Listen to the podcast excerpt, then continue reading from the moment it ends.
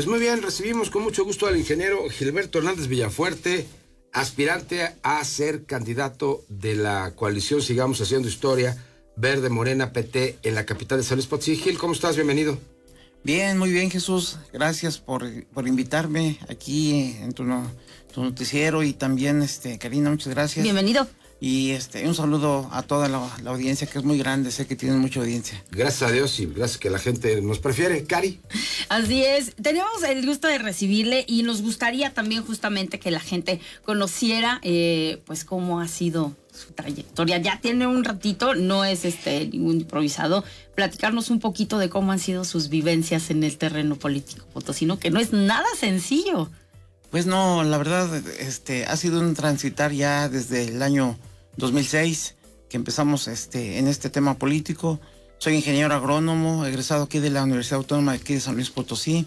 Fui comerciante, este, me dediqué a la engorda de, de pollo y este, hasta hace poquito todavía eh, me dedicaba a la comercialización y siempre he llevado a la par el tema este, político. Eh, obviamente tengo relación con los señores Gallardo, la tuve una relación comercial y hoy tenemos una relación amistosa y de proyecto también. Y obviamente, bueno, pues este, hemos transitado por a través desde, desde el año 2006, siendo este, eh, hasta el 2009 cuando llegamos a la alcaldía de Soledad de Graciano Sánchez.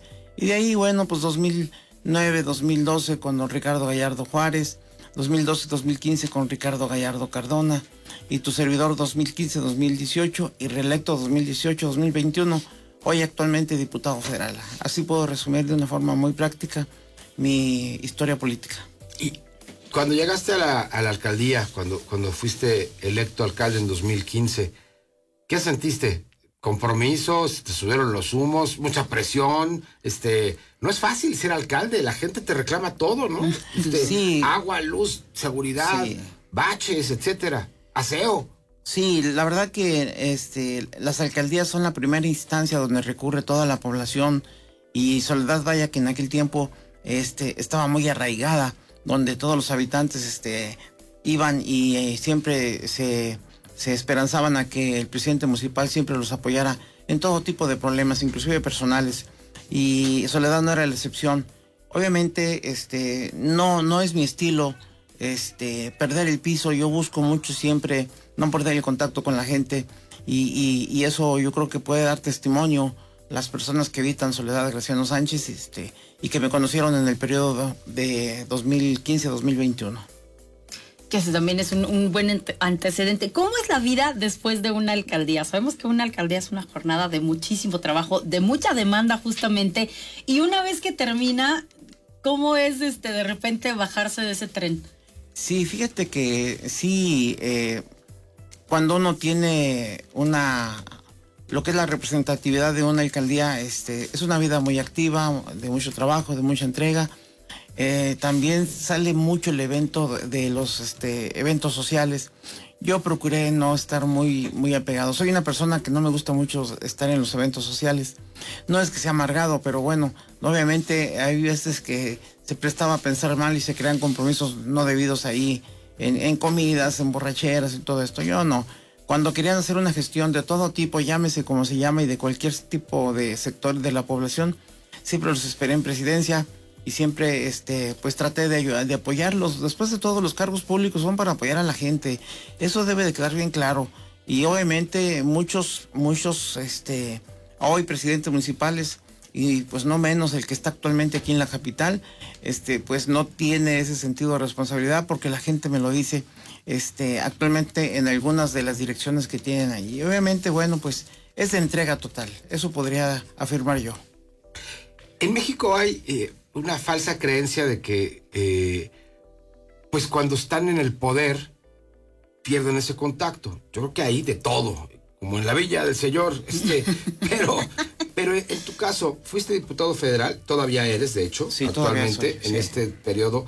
Eh, ¿Qué contraste?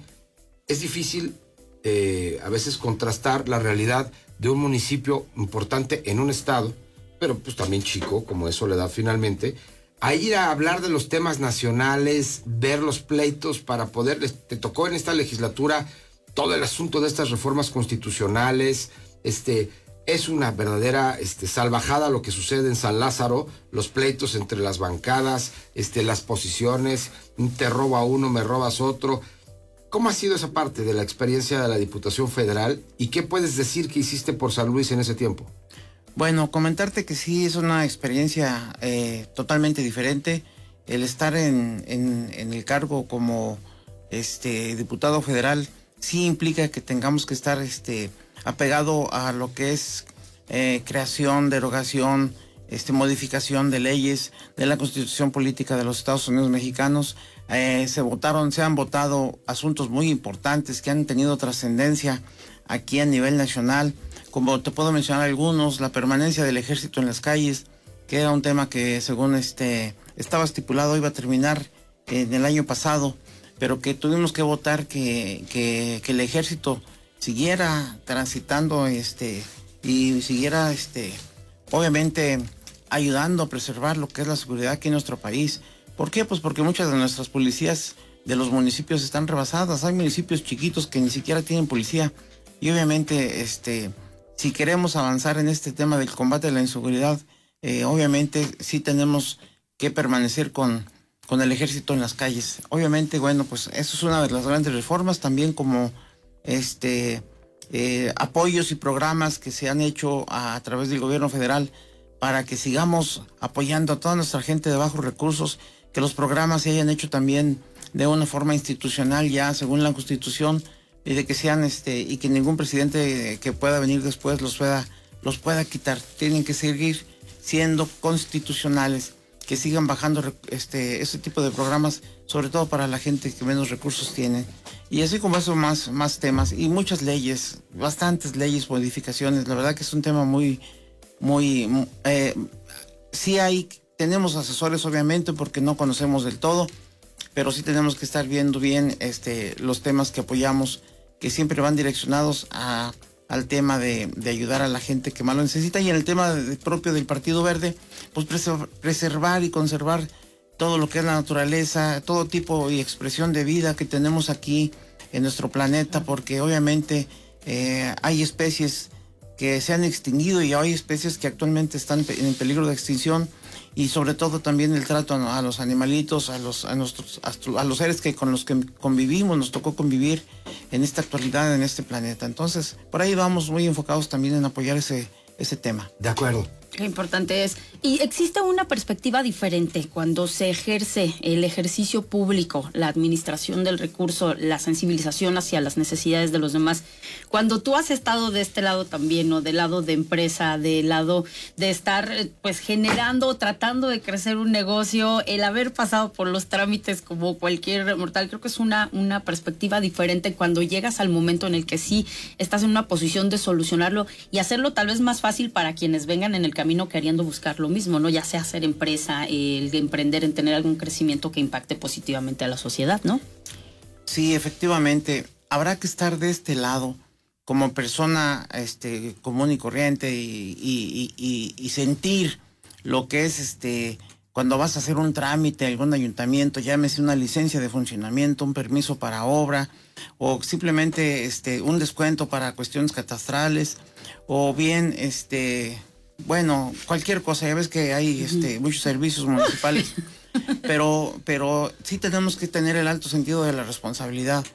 No, que ayuden a la gente. Hoy, obviamente, ayer una, una, persona de la tercera edad me comentaba que ya aquí en lo que es el pago del predial, en el, en el actual, este, en la, en el actual presidente municipal que está ahorita en funciones, no está permitiendo en algunos casos los descuentos sobre todo también en el pago del agua y en los impuestos, en el pago del predial. Entonces, este, bueno, se habrá que checarlo bien a fondo.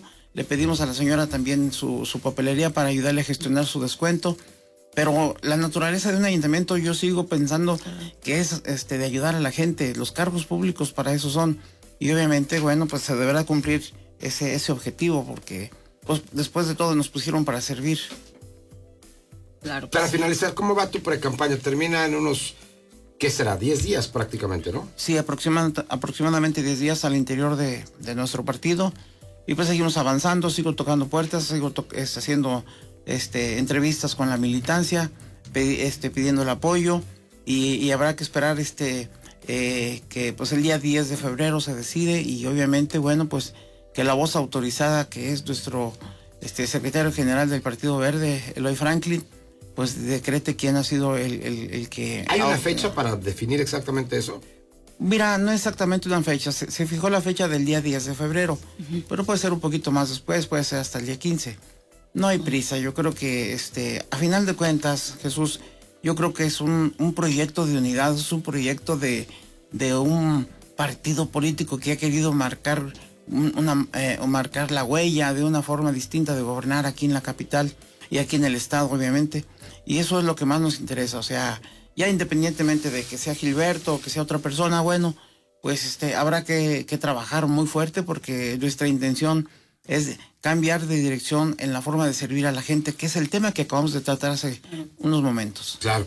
Pues mucha suerte, Gilberto. Seguiremos al pendiente de todas tus eh, acciones de pre-campaña y, por supuesto, siempre bienvenido aquí en MG Comunicación. Gracias por Muchas gracias, Karina. Gracias, Jesús. Y estoy a sus órdenes. Pausa, volvemos de inmediato. Karina Armente, Jesús Aguilar con ustedes en Factor 96.1.